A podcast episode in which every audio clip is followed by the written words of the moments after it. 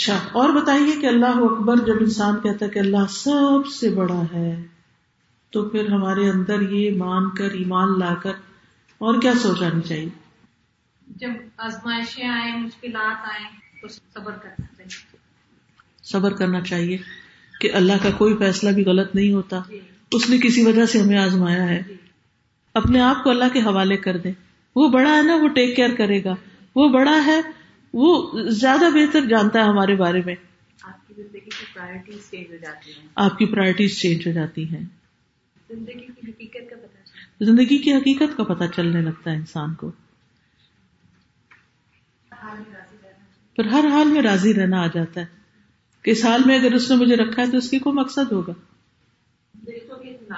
دل کو بھی اطمینان آ جاتا ہے۔ اللہ جاتے ہیں تو ہمارا فزیکل پوزیشن بھی چھوٹا ہو جاتا ہے۔ پھر اسی طرح اللہ اکبر، اللہ سب سے بڑا ہے، تو یہ اکبر جو ہوتا ہے نا، افضل التفضیل کا سیگا ہوتا ہے کہ ہم اللہ کو بڑا مانتے ہیں۔ اسی طرح پھر اللہ سبحان و تعالیٰ نے مختلف چیزوں کے اندر جو اونچ نیچ رکھی ہے، اس کو بھی ایکسپٹ کرتے ہیں۔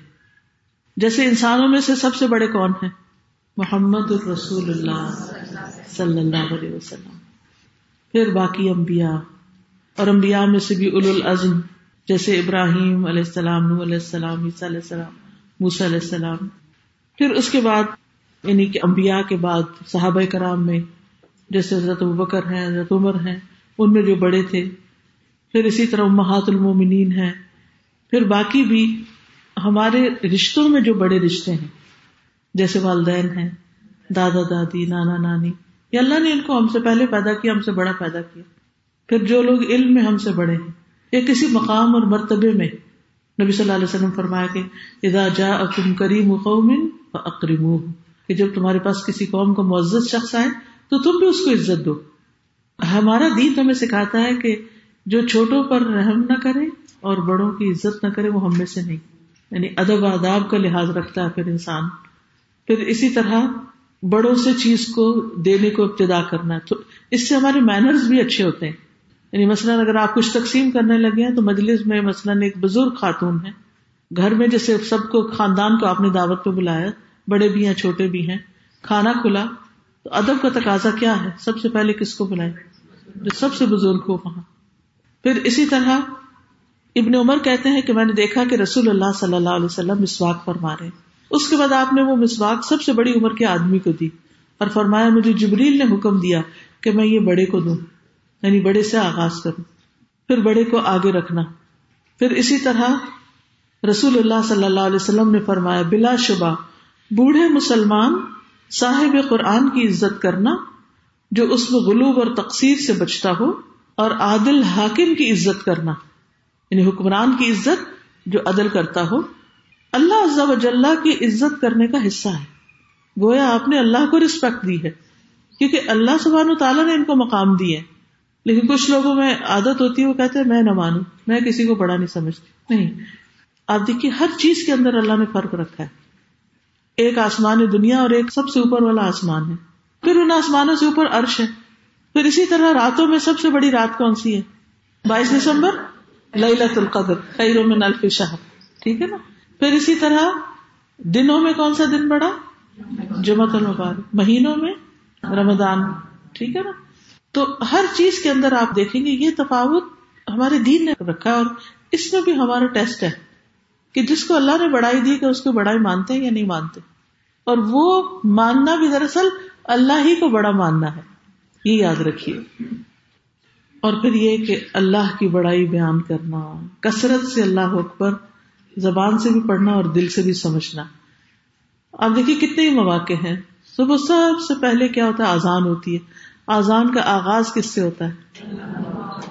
کتنی دفعہ ایک آزان میں اللہ اکبر ہوتی ہے؟ چھ دفعہ۔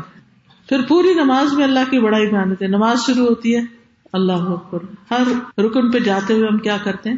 اللہ اکبر۔ دو رکت والی نماز میں کتنی دفعہ اللہ اکبر کہتے ہیں؟ نماز شروع کرتے وقت ہر رکت میں پانچ تک رات، پھر ہر رکت میں پانچ تک رات ہوتی ہے اچھا تین رکت والی نماز میں سترہ بار ہوتا ہے، چار رکت والی میں بائیس دفعہ۔ پانچ فرض نمازیں جو ہوتی ہیں نا، فجر، ظہر اثر مغرب شاہ تک نائنٹی فور۔ اور اگر ہم سنتیں اور باقی چیزیں پڑھیں، تو at least hundred and thirty eight time ہم دن میں اللہ اکبر صرف نمازوں کے ساتھ کہہ رہے ہوتے ہیں۔ لیکن اتنی دفعہ کہنے کے باوجود بھی ہم محسوس کیوں نہیں کرتے؟ روح اور توجہ سے نہیں کہتے۔ کبھی صرف ایک دفعہ بھی نصیب ہو جائے نا ہر نماز کے شروع میں۔ اللہ اکبر۔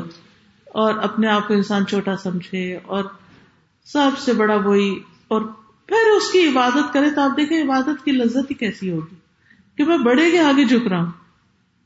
پھر اسی طرح آپ دیکھیے کہ نماز ختم ہوتی ہے تو پھر ہم کیا کہتے ہیں؟ ایک دفعہ اللہ اکبر کہتے ہیں، نماز ختم ہوتی۔ پھر صبح شام اللہ اکبر پڑھنا سو بار، یہ سو غلام آزاد کرنے سے افضل ہے۔ ہمارے پاس کہاں اتنا مال کے اب سو غلام آزاد کرے یہ ایسے ہی جیسے غلام تو انسان ہوتے ہیں، اگر میرے کو کہ سو بکرے کے ذبح کرو صبح اور شام، تو کر سکتے؟ نہیں۔ اتنا بڑا اجر و ثواب ہے سو بار اللہ اکبر کرنے کا۔ پھر سونے سے پہلے اللہ کی بڑائی بیان کرتے ہیں۔ سواری پہ بیٹھ کے کیا کہتے ہیں؟ اللہ اکبر تین دفعہ پڑھتے ہیں۔ رسول اللہ صلی اللہ علیہ وسلم جب سفر پر نکلتے ہوئے اپنے اونٹ پر ٹھیک طرح سوار ہو جاتے، تو اسی طرح آپ جب گاڑی میں قدم رکھ لیں اور پھر جب آپ سیٹ پہ بیٹھتے ہیں تو سب سے پہلے ہم کیا کرتے ہیں؟ بیلٹ لگانے کی فکر کرتے ہیں۔ ایسا ہوتا ہے کہ جیسے میرا پرسنل ایکسپیرئنس ہے، کافی ٹریول کرتی رہتی ہوں اور جب بیٹھتی ہوں تو مجھے تھوڑی بیٹھنے میں دقت بھی ہوتی ہے۔ اور بیٹھتی تو مجھے ذرا سیدھا بھی ہونا ہوتا ہے اور سیدھا ہوتے ہوئے یہ تین دفعہ اللہ کو پڑھنی چاہیے۔ ابھی دعا منہ میں ہوتی ہے کہ جو ساتھ کھڑا ہوتا ہے تو سازا یہاں بیلٹ لگانی ہوتی ہے۔ بھائی مجھے پتا ہے یہاں بیلٹ لگاتے ہیں۔ میں تو پاکستان میں بھی لگاتی ہوں الحمد للہ فار سیفٹی ہوں؟ اور یہ پہلی دفعہ نہیں میں اس گاڑی میں بیٹھی ہوں۔ شاید پاکستان سے آنے والے نہیں لگاتے ہوں گے، اس لیے سب کو ایسا ایکسپیرئنس ہوا اگر ٹکٹ ملے ہوں گے۔ تو اب وہ ہر ایک استاد کو بھی کہتے ہیں، آپ لگائیں۔ یعنی ہمیں اللہ اکبر پڑھنے کی فکر کوئی نہیں ہوتی۔ کس کی فکر ہوتی ہے؟ بیڈ لگانے کی۔ صرف اپنی نہیں، ساتھ والے کی بھی۔ کھول کے پکڑا بھی رہے ہوتے ہیں، پکڑے لگائے ٹکٹ کی فکر ہے نا؟ سیفٹی کی بھی کم فکر ہوتی ہے۔ ٹکٹ کی فکر ہوتی ہے پولیس کا ڈر ہوتا ہے وہ روک لیں گے، ہے نا؟ یہ ڈر ہوتا ہے۔ تو اللہ کا ڈر کوئی بھی نہیں ہے کہ ہمیں فکر ہو کہ آسان ہو گئی ہے۔ اٹھو نماز کے لیے۔ کیونکہ انسان ہر دو نمازوں کے بیچ میں اپنے گناہوں سے آگ بڑکاتا ہے جاننا کی۔ پھر جب اللہ اکبر ہوتی ہے، نماز کی طرف آتا ہے تو وہ ٹھنڈی ہو جاتی ہے۔ پھر کچھ نہ کچھ غلطیاں کرتا ہے، اگلی نماز میں پھر جا کے اس کو بجاتا ہے۔ جب اللہ اکبر ہو جاتی ہے، ہمیں لگ جاتی ہے بےچانی کے بچوں کو بھی سیفٹی بیلٹ باندھے اور اعلان کرے کہ جلدی کرو، اٹھو۔ نہیں، ہم کہتے ہیں اچھا کیا بچے ہیں نا، سو رہے ہیں۔ اپنی بھی فکر کرے اور ان کی بھی فکر کرے تو یاد رکھیے، کار میں بیٹھ کر سب سے پہلے یعنی بسم اللہ کہہ کے آپ نے پاؤں رکھا اوپر، سب سے پہلے اللہ اکبر اللہ اکبر اللہ اکبر۔ پھر اگر گاڑی یا پلین اوپر کو جا رہا ہے، تو پھر کیا کریں گے؟ اللہ اکبر کبیرا میں تو یہ کلمہ پڑھنا شروع کر دیتی ہوں، اللہ اکبر کبیرا الحمد للہ کفیرا سبحان اللہ بکرتم و اسیلا آپ یقین کریں کہ جو جو انسان یہ پڑھتا جاتا ہے، دل کی حالت ہی اور ہو جاتی۔ خیال ہی نہیں آتا کہ ہم کہیں اوپر بلندی پہ جا رہے ہیں۔ یہ ہوتا ہے کہ اللہ کتنا بلند ہے۔ پھر اسی طرح نبی صلی اللہ علیہ وسلم سفر سے واپسی پر بھی تکبیر پڑھتے تھے۔ نیا چاند دیکھ کر بھی، اللہ اکبر اللہ اہل علینا بلمنی ولیمانی و سلامتی اسلام و توفیق تحب و تردا ربنا و رب اللہ۔ پھر حج کے دنوں میں خاص طور پہ تکبیرات اشر ذوالحج میں۔ عید کے دن اللہ کی بڑائی بیان کرنا۔ پھر اسی طرح ارفا کی صبح سے لے کر تیرہ ذوالحج تک ایام تشریق، خاص طور پر تکبیرات۔ قربانی کرتے وقت ہم کیا پڑھتے ہیں؟ بسم اللہ اللہ اکبر۔ خوشخبری ملتے وقت، اللہ اکبر۔ اسی لیے وہ کہتے ہیں نا، تکبیر، مسجدوں میں یا کہیں نہ کہیں۔ جہاں اسلامک گیدرنگ ہوتی پھر اسی طرح جنازہ پڑھتے وقت بھی تکبیرات پڑھی جاتی ہیں۔ تو حقیقت یہ ہے کہ ہمیں اللہ سبحان و تعالیٰ کی بڑائی ہر جگہ بیان کرتے رہنا چاہیے۔ آپ کو ایک کارڈ ملا ہوگا یہ سب رنگ کا۔ اس لیکچر کے ساتھ یہ اس لیے آپ کو دیا گیا ہے تاکہ آپ عملی طور پر اللہ کا ذکر کرتے رہیں۔ ترجمہ ہے اس کے پیچھے۔ دن رات ذکر کرنے سے افضل ہے یہ ذکر۔ اور یہ اتنا خوبصورت اس لیے چھاپا گیا کہ آپ کہیں بھی اپنے بیڈ روم میں، اپنے کلازٹ کے پاس، اپنے فریج پہ کہیں بھی لگا دیں، جہاں پر آپ کی نظر پڑے اور ایک دفعہ کھڑے ہو کر اس کو آپ پڑھ لیں۔ اللہ تعالیٰ توفیق دے ہم سب کو۔ اس میں تینوں چیزیں ہیں۔ الحمد للہ بھی ہے سبحان اللہ بھی ہے اللہ اکبر بھی ہے ٹھیک ہے؟ اب میرے پیچھے پیچھے آپ دہرائیں گے۔ الحمد لله الحمد لله عدد ما أحصى كتابه والحمد لله والحمد لله ملء ما أحصى كتابه ملء ما أحصى كتابه والحمد لله والحمد لله عدد ما أحصى خلقه عدد ما أحصى خلقه والحمد لله والحمد لله ملء ما في خلقه ملء ما في خلقه والحمد لله والحمد لله ملء سماواته وأرضه ملء سماواته وأرضه والحمد لله والحمد لله عدد كل شيء عدد كل شيء والحمد لله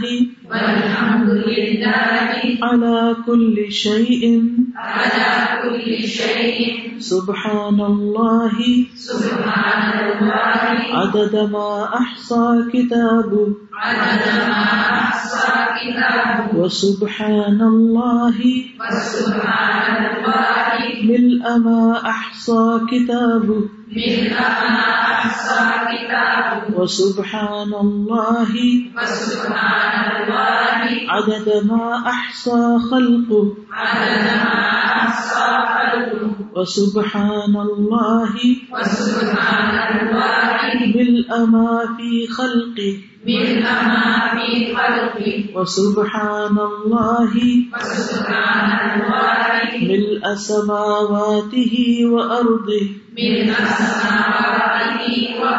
وسبحان الله وسبحان الله عدد كل شيء عدد كل شيء وسبحان الله وسبحان الله على كل شيء على كل شيء والله أكبر والله أكبر عدد ما أحصى كتابه عدد ما أحصى والله أكبر. والله أكبر ملء ما أحصى كتابه. ملء ما أحصى كتابه والله أكبر. والله أكبر عدد ما أحصى خلقه. عدد ما أحصى والله أكبر والله ملء ما في خلقه والله أكبر ملء سماواته وأرضه والله أكبر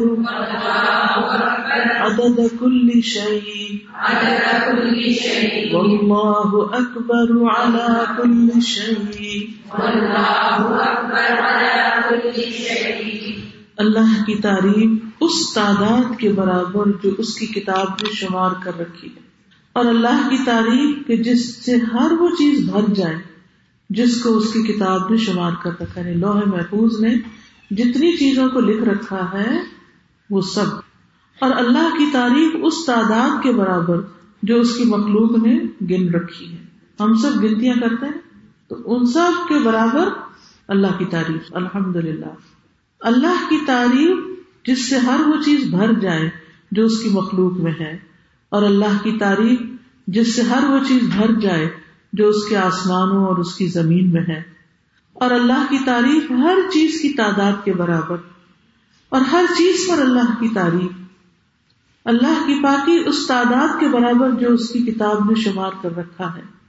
اور اللہ کی پاکی ہر اس چیز سے جس سے ہر وہ چیز بھر جائے، جس کو اللہ کی کتاب نے شمار کر رکھا ہے۔ اور اللہ کی پاکی اس تعداد کے برابر جو اس کی مخلوق نے شمار کر رکھا ہے۔ اور اللہ کی پاکی کہ جس سے ہر وہ چیز بھر جائے جو اس کی مخلوق میں ہے۔ اور اللہ کی پاکی کہ جس سے ہر وہ چیز بھر جائے، جو اس کے آسمانوں اور اس کے زمین میں ہے۔ اور اللہ کی پاکی ہر چیز کی تعداد کے برابر۔ اور ہر چیز پر اللہ کی پاکی۔ اور اللہ اکبر اس تعداد کے برابر جو اس کی کتاب نے شمار کر رکھا ہے۔ اللہ اکبر کہ جس سے ہر وہ چیز بھر جائے، جس کو اس کی کتاب نے شمار کر رکھا ہے۔ اللہ اکبر اس تعداد کے برابر جو اس کی مخلوق نے شمار کر رکھا ہے۔ اللہ اکبر کہ جس سے ہر وہ چیز بھر جائے جو اس کی مخلوق میں ہے۔ اور اللہ اکبر کہ جس سے ہر وہ چیز بھر جائے جو اس کے آسمانوں اور اس کی زمین میں ہے۔ اور اللہ اکبر ہر چیز کی تعداد کے برابر اور ہر چیز پر اللہ اکبر۔ واللہ اکبر اللہ کل شعی کوئی اچھی چیز نظر آئے تو بھی کہ اللہ ہی نے بنائی، اللہ اکبر، اللہ ہی سب سے بڑا ہے۔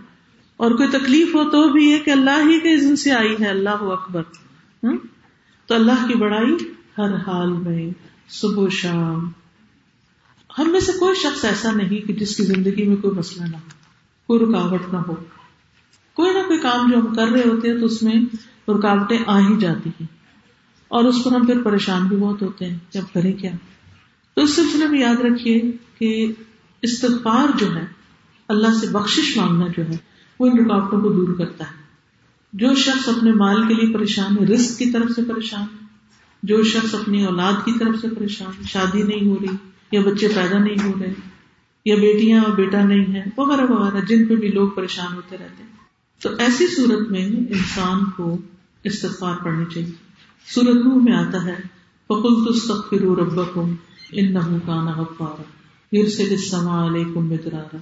ویمددکم باموال وبنین ویجعل لکم انہارا ما لکم لا ترجون للہ وقارا۔ نو علیہ السلام کہتے ہیں کہ میں نے اپنی قوم سے کہا فکل تستغفروا ربکم اپنے رب سے استغفار کرو۔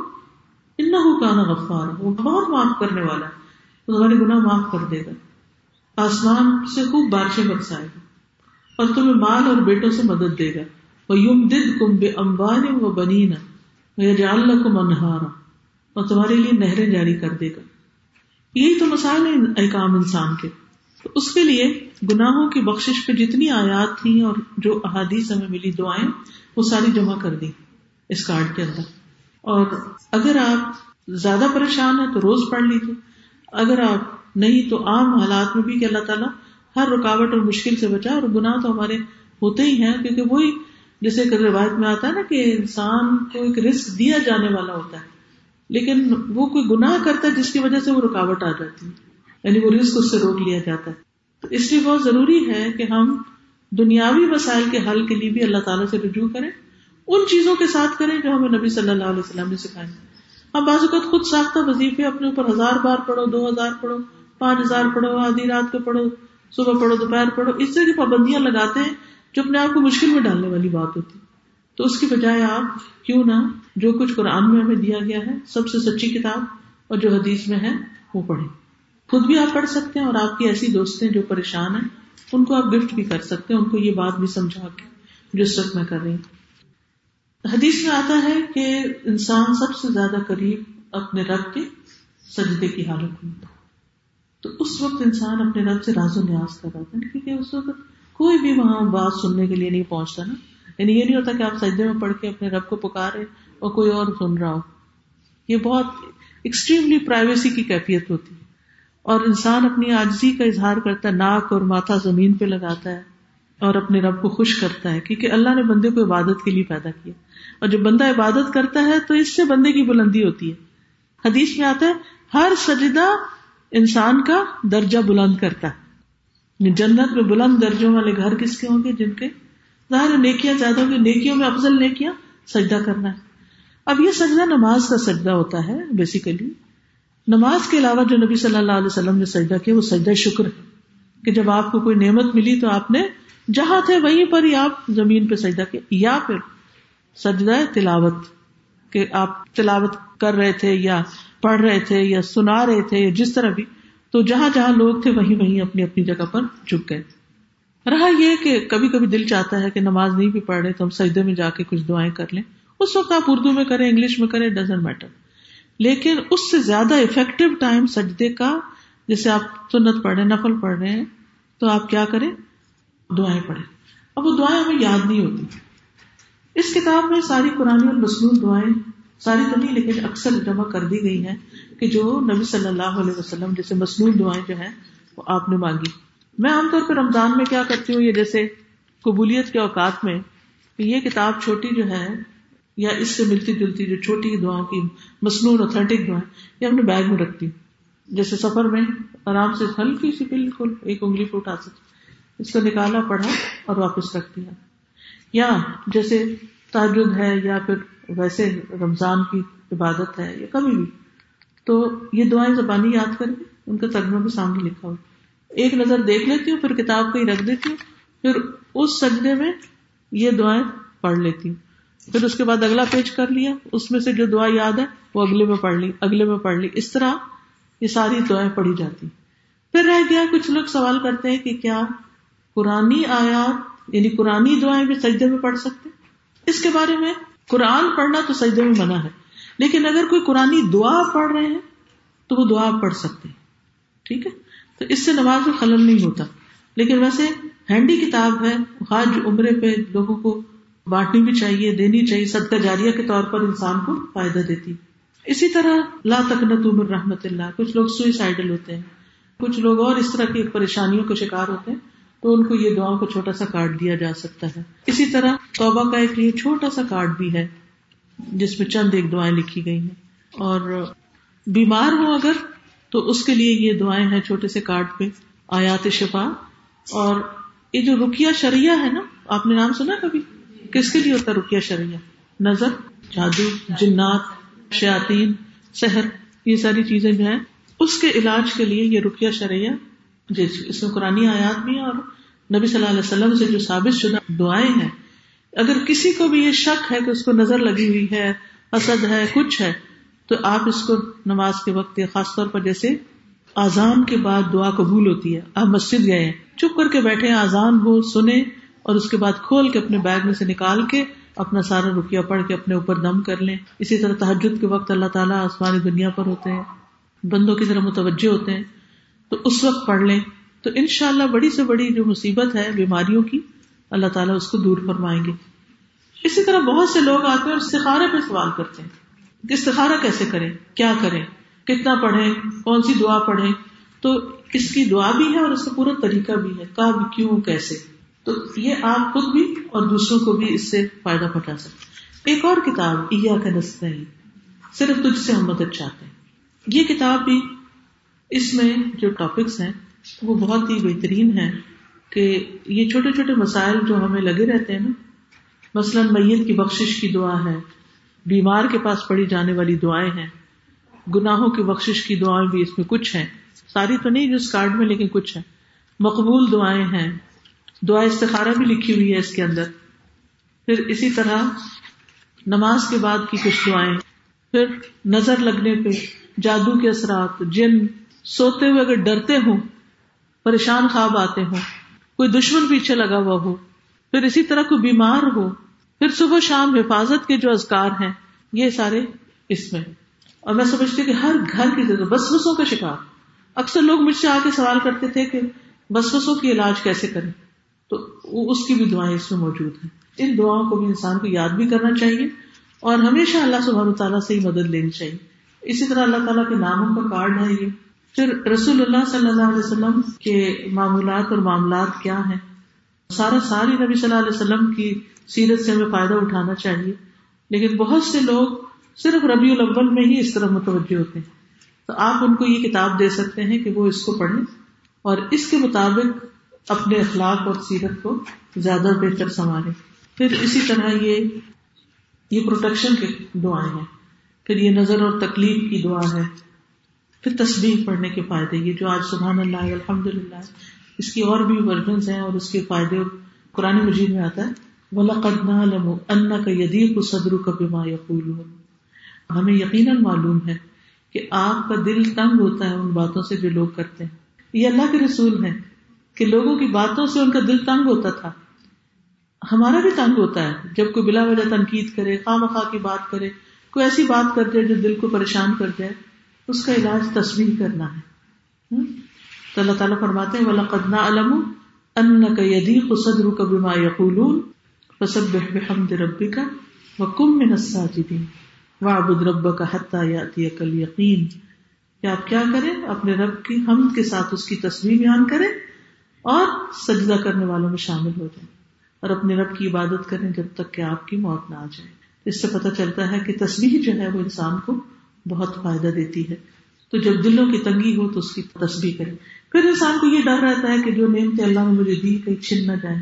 کبھی کہتا ہے کسی کی نظر نہ لگ جائے، کبھی کچھ کبھی کچھ۔ قرآن مجید میں آتا ہے ان شکر تم نہ عزیز اگر تم نے شکر ادا کیا تو میں ضرور تمہیں زیادہ دوں۔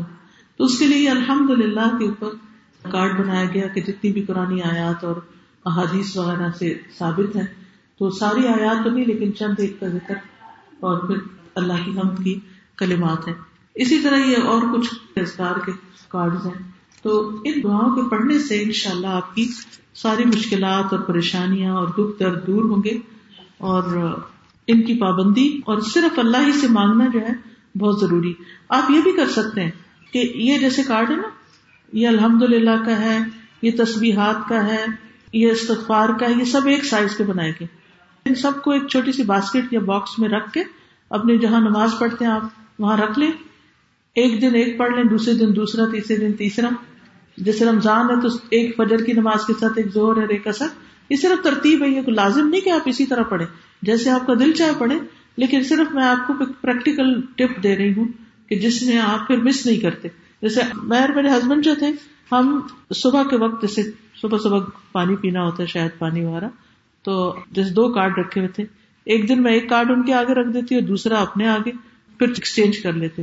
ایک دن وہ استغفار کرتے اور میں الحمد للہ ایک دن میں استغفار، اس طرح ایکسچینج کر کے سارے گھر والوں کو بھی ساتھ پڑھنا ہے اپنے اسٹوڈینٹس کو اگر آپ کلاسز لیتے ہیں تو ان میں سے بھی ہر ایک کو لگائیں۔ دیکھیے اللہ کا ذکر جو ہے، اس کی جو فضیلت ہے اور اس کی جو برکت ہے، اس سے بعض اوقات ہم غافل ہوتے ہیں۔ اس پر ایک حدیث آپ کو سنا دیتی ہوں کہ نبی صلی اللہ علیہ وسلم نے فرمایا، کیا میں تمہیں ایسے عمل کی خبر نہ دوں تو تمہارے اعمال میں سب سے بہترین ہے۔ جو تمہارے مالک کے نزدیک پاکیزہ ترین ہے جو تمہارے درجات کو سب سے بلند کرنے والا ہے، جو تمہارے لیے سونا اور چاندی خرچ کرنے سے بہتر ہے اور تمہارے لیے دشمن سے لڑنے سے بہتر ہے کہ تم ان کی گردنیں مارو اور وہ تمہاری۔ انہوں نے عرض کیا، ضرور بتائیے، آپ نے فرمایا اللہ کا ذکر۔ تو ہمیں اپنی زندگی کا ایک وقت ضرور اللہ کے ذکر کے لیے نکالنا چاہیے۔ تو بعض اوقات وقت ہوتا ہے، ہمیں نہیں پتا چلتا کہ ہم کیا ذکر کریں، کیا نہ کریں۔ تو یہ کارڈ جو ہے اس کے لیے پھر انسان کو فائدہ دیتے اور خاص طور پر چونکہ اوتھینٹک ہے تو بے فکر ہو کے انسان پڑھ سکتا ہے۔ معاذ کہتے ہیں کہ ذکر الہی سے زیادہ کوئی چیز اللہ کے عذاب سے نجات دینے والی نہیں۔ یعنی جو اللہ کے عذاب سے بھی ڈرتا ہو اس کو بھی کیا کرنا چاہیے؟ اللہ کا ذکر کثرت سے کرنا چاہیے۔ اللہ تعالیٰ ہمیں اس کی توفیق عطا فرمائے۔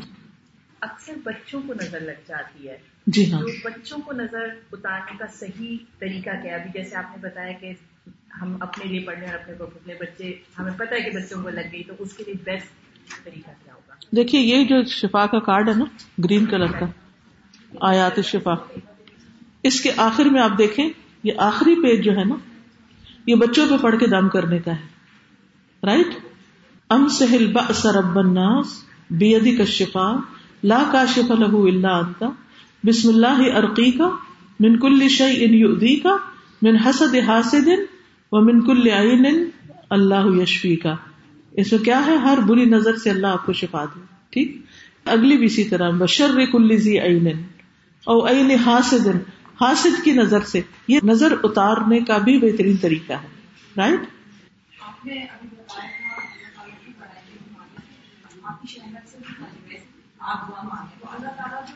اللہ تعالیٰ اتنا پرفیکٹ ہے۔ کہ وہ اپنے عرش پر ہوتے ہوئے بندے کے دل کے حال کو بھی جانتا ہے۔ یعنی منہ سے نکلی ہوئی بات تو دور، وہ سب سے زیادہ قریب بھی ہے۔ جیسے قرآن مجید میں آتا ہے اداسا اللہ کا عبادی انی انی قریب۔ جب میرے بندے آپ سے میرے بارے میں پوچھے تو آپ بتا دیجیے میں قریب ہی ہوں۔ یعنی میں ان سے دور نہیں ہوں۔ اجیب دعوت ازادانی میں جواب دیتا ہوں پکارنے والے کی پکار کا، جب وہ مجھے پکارتا ہے۔ یعنی میں اس کی بات سنتا ہوں۔ حضرت عائشہ کہتی ہے کہ ایک عورت اپنے شوہر کی شکایت لے کے نبی صلی اللہ علیہ وسلم کے پاس آئی۔ وہ گھر کے ہی ایک کونے میں آپ سے بات کر رہی تھی اور مجھے نہیں سمجھ آ رہی تھی کہ کیا کر رہی ہے۔ اللہ تعالیٰ نے قرآن پاک میں اس کے بارے میں آیت نازل کی۔ قدسم اللہ قول اللہ تی تو جادل کفیز کہتی کہ سبحان اللہ اللہ تعالیٰ نے عرش کے اوپر اس کی آواز سن لی اور میں گھر کے کونے میں بیٹھی تھی تو نہیں سن پائی۔ تو اللہ تعالیٰ عرش پہ ہوتے ہوئے بھی کوئی چیز اس سے رکاوٹ نہیں کہ وہ ہماری بات سنے یا ہمیں تسلی دے یا ہمارے اوپر خبر رکھے یا نظر رکھے۔ یعنی اللہ اپنے علم کے ساتھ، اپنی حکمت اور اپنی سماعت اور بسارت کے ساتھ قریب ہے۔ یعنی اس کا مطلب نہیں کہ ہمارے ساتھ بیٹھا ہوا ہے، یہ نہیں سوچنا چاہیے۔ اس کو قرب محسوس کرنا چاہیے۔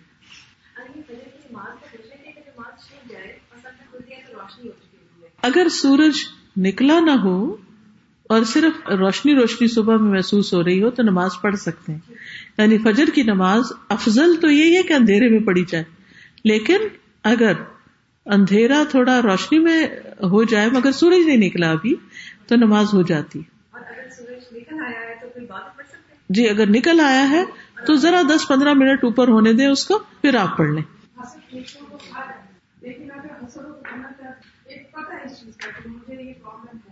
مجھے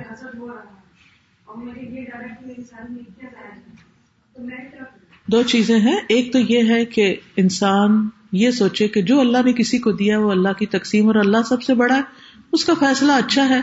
دوسرے یہ ہے کہ وہ دعائیں پڑھے کہ جس میں انسان کا تزکیہ ہوتا ہے۔ اس میں سے آپ کو حسد سے بچنے کی دعا بھی مل جائے گی کہ جس میں کہ یا اللہ میرے دل سے یہ ساری تکلیف دور کر دے۔ دوسری بات یہ ہے کہ اگر کسی سے حسد ہو بھی تو دل کی حد تک ہو تو نقصان نہیں، اتنا زبان سے نہ بولے، اس کی غیبت نہ کرے، یا اس کو بد دعائیں نہ دے، یا کوئی اور اس طرح کی چیز۔ اور ایک اور تیسری چیز یہ کہ انسان کہے کہ یا اللہ، تو نے اس کو دیا تو مجھے بھی عطا کر۔ اس تکلیف کو دعا میں بدل لے۔ اس شدت سے دعا کرنا شروع کر دے۔ جب ہمارے دل میں تکلیف ہوتی ہے نا، تو دعا میں بھی شدت آ جاتی ہے۔ اور پھر انسان زیادہ متوجہ ہوتا ہے اللہ سبحانہ تعالیٰ کی طرف مجھے نقلی روزے ہوتے ہیں کہ بیٹی سے رمضانوں میں ہی ہوتے ہیں لیکن یہ کہ چھ شوال کے روزے رکھ رہے ہیں، وہ آپ تو آپ کو وہ کور اس میں یا آپ کو وہ پہلے ان کا سوال یہ ہے کہ خواتین کے رمضان میں پیریڈز میں روزے چھٹ جاتے ہیں، اب ان کو قضا رکھنی ہوتی ہے۔ اب شوال میں چھ روزے آتے ہیں، تو کیا اگر شوال کے چھ روزے رکھے تو قضا بھی ساتھ ہو جائے گی؟ یا پھر عشورہ کا روزہ رکھتے ہیں، یا محرم میں سب سے زیادہ روزے رکھے جاتے ہیں رمضان کے بعد؟ تو اس میں آپ دیکھیے کہ جو خاص مواقع کے روزے ہیں اور ان کا اجر و ثواب بتایا گیا مثلاً شوال کے چھ روزوں کا اجر کیا ہے؟ گویا سارا سال روزے سے۔ نو الحج کا روزہ جو ہے، دو سال کے گناہوں کی معافی۔ عاشورہ کا روزہ جو ہے، ایک سال کے گناہوں کی معافی ہے۔ یعنی وہ دس محرم کا روزہ جو اس لیے یہ جن کے خاص فضائل بتائے گئے ہیں، ان کو اسی مقصد کے لیے رکھنا چاہیے۔ لیکن جن روزوں کو عام کر دیا گیا اور ویسے ثواب ہے، جیسے منڈے کا روزہ ہے تھرسڈے کا۔ نبی صلی اللہ علیہ وسلم نے فرمایا کہ ہر سوموار اور جمعرات کو اعمال اللہ تعالی کے سامنے پیش کیے جاتے ہیں۔ تو میں چاہتا ہوں کہ جب میرا عمل پیش کیا جائے تو میں روزے سنوں، ٹھیک ہے؟ اس دن اگر آپ قزا روزے رکھتے ہیں تو وہ دن کا روزہ بھی ہو جائے گا اور آپ کی قزا بھی ہو جائے گی۔ اسی طرح نبی صلی اللہ علیہ وسلم ہر مہینے تین روزے رکھتے تھے کون سے ایام بیس کے تیرہ چودہ پندرہ کے۔ اب یہ روزے بھی مصنون ہیں۔ تو ان میں اگر آپ اپنے قزا روزے رکھنا چاہتے ہیں تو آپ رکھ سکتے ہیں۔ سمجھ آئے فرائیڈے کو کہتے ہیں روزہ رکھنا جی ہاں۔ فرائیڈے جو ہے ہمارے عبادت کا اور خوشی کا دن ہے یعنی مسلمانوں کی عید ہے ایک طرح سے۔ تو اس دن نقلی روزہ رکھنا پسندیدہ نہیں اللہ یہ کہ کوئی شخص اپنے قزا روزے رکھ رہا ہے اٹسٹیٹ یا منت کے روزے رکھ رہا ہے یا اس نے کوئی قسم کو توڑ دی اور اس کے تین روزے کٹھے رکھ رہا ہے تو سبب سے تو رکھ سکتے ہیں۔ عام طور پر فرائیڈے کو سنگل آؤٹ کر کے کہ اس دن ثواب زیادہ ہوگا روزہ نہیں رکھنا چاہیے۔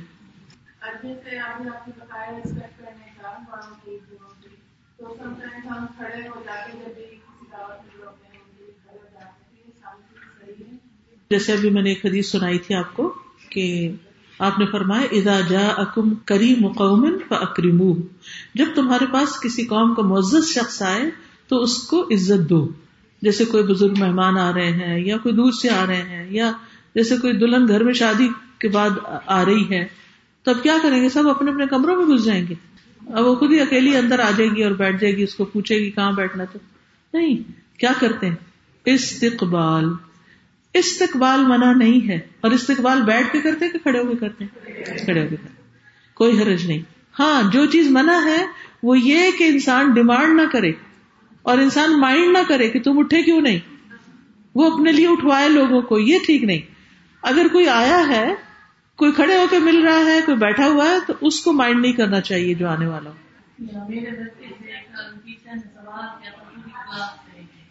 دنیا میں جتنے بھی مذہب ہیں، جیسے پنجابی ہندو مسلم لوگوں کے پاس کیا ایسا ثبوت ہے کہ آپ ثابت کرو، آپ کا مذہب سب سے اچھا ہے۔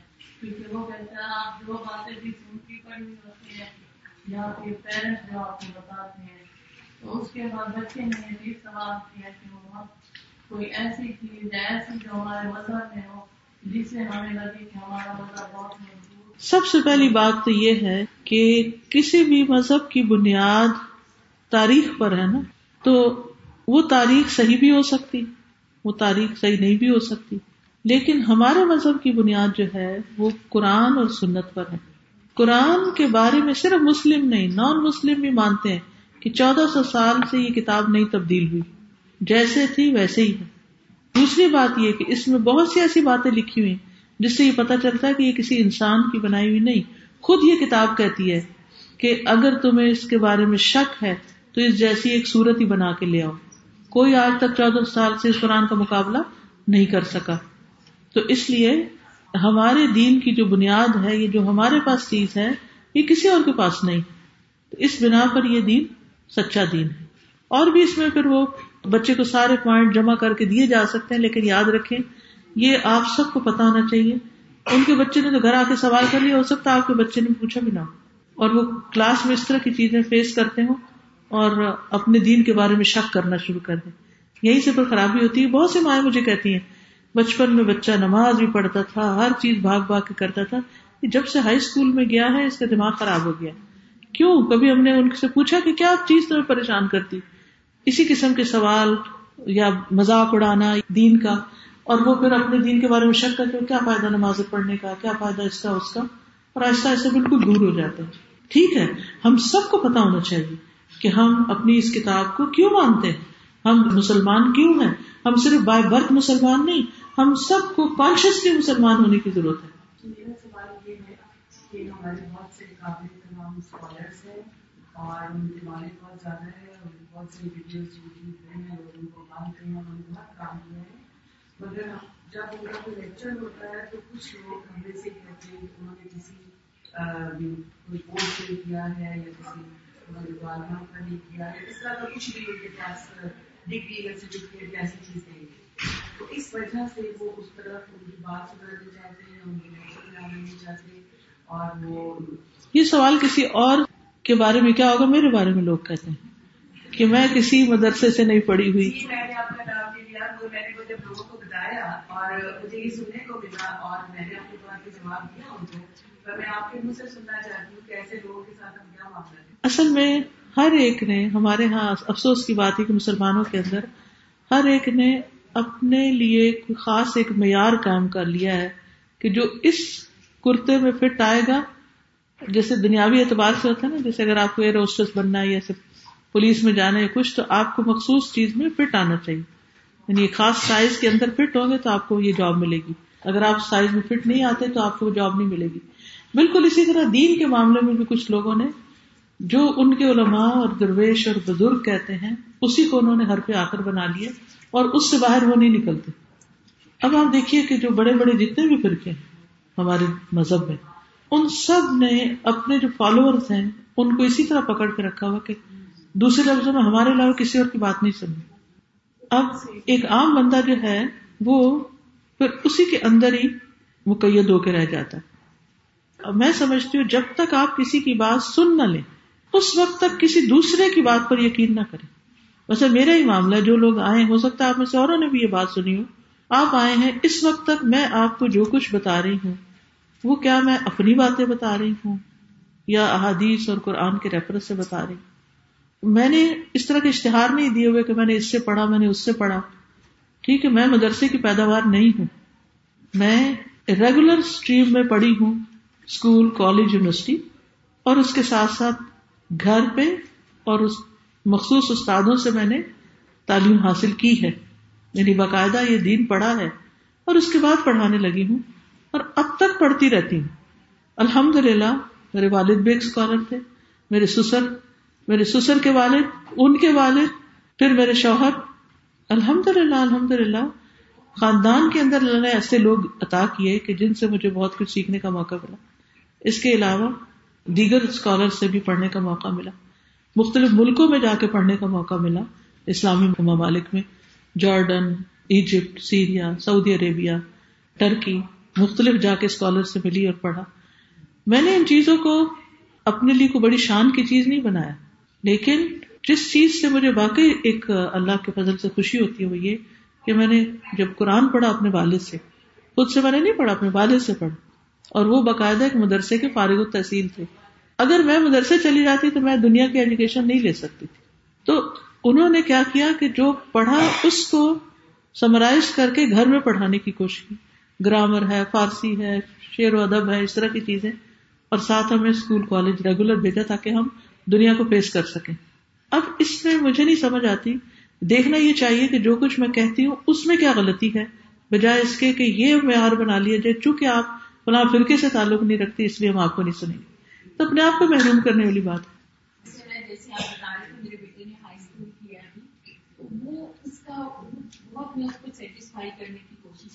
سوالوں کا جواب دیتی ہوں ہماری ہے اور کچھ ہم ایفرٹس کرتے ہیں یعنی عزت لے کے ہماری عمر ہر چیز کی ہے۔ اور پھر یہ ہے کہ جس کی آپ کوشش کرتے ہیں اس کا آپ کو ملتا ہے۔ اب وہ اس پہ سیٹسفائی نہیں ہے۔ بیسیکلی یہ تقدیر کا مسئلہ ہے۔ دیکھیے صرف وہ بچے کی بات نہیں ہم میں سے ہر ایک کو کہیں نہ کہیں ضرور اس پہ پریشانی ہوتی ہے کہ پھر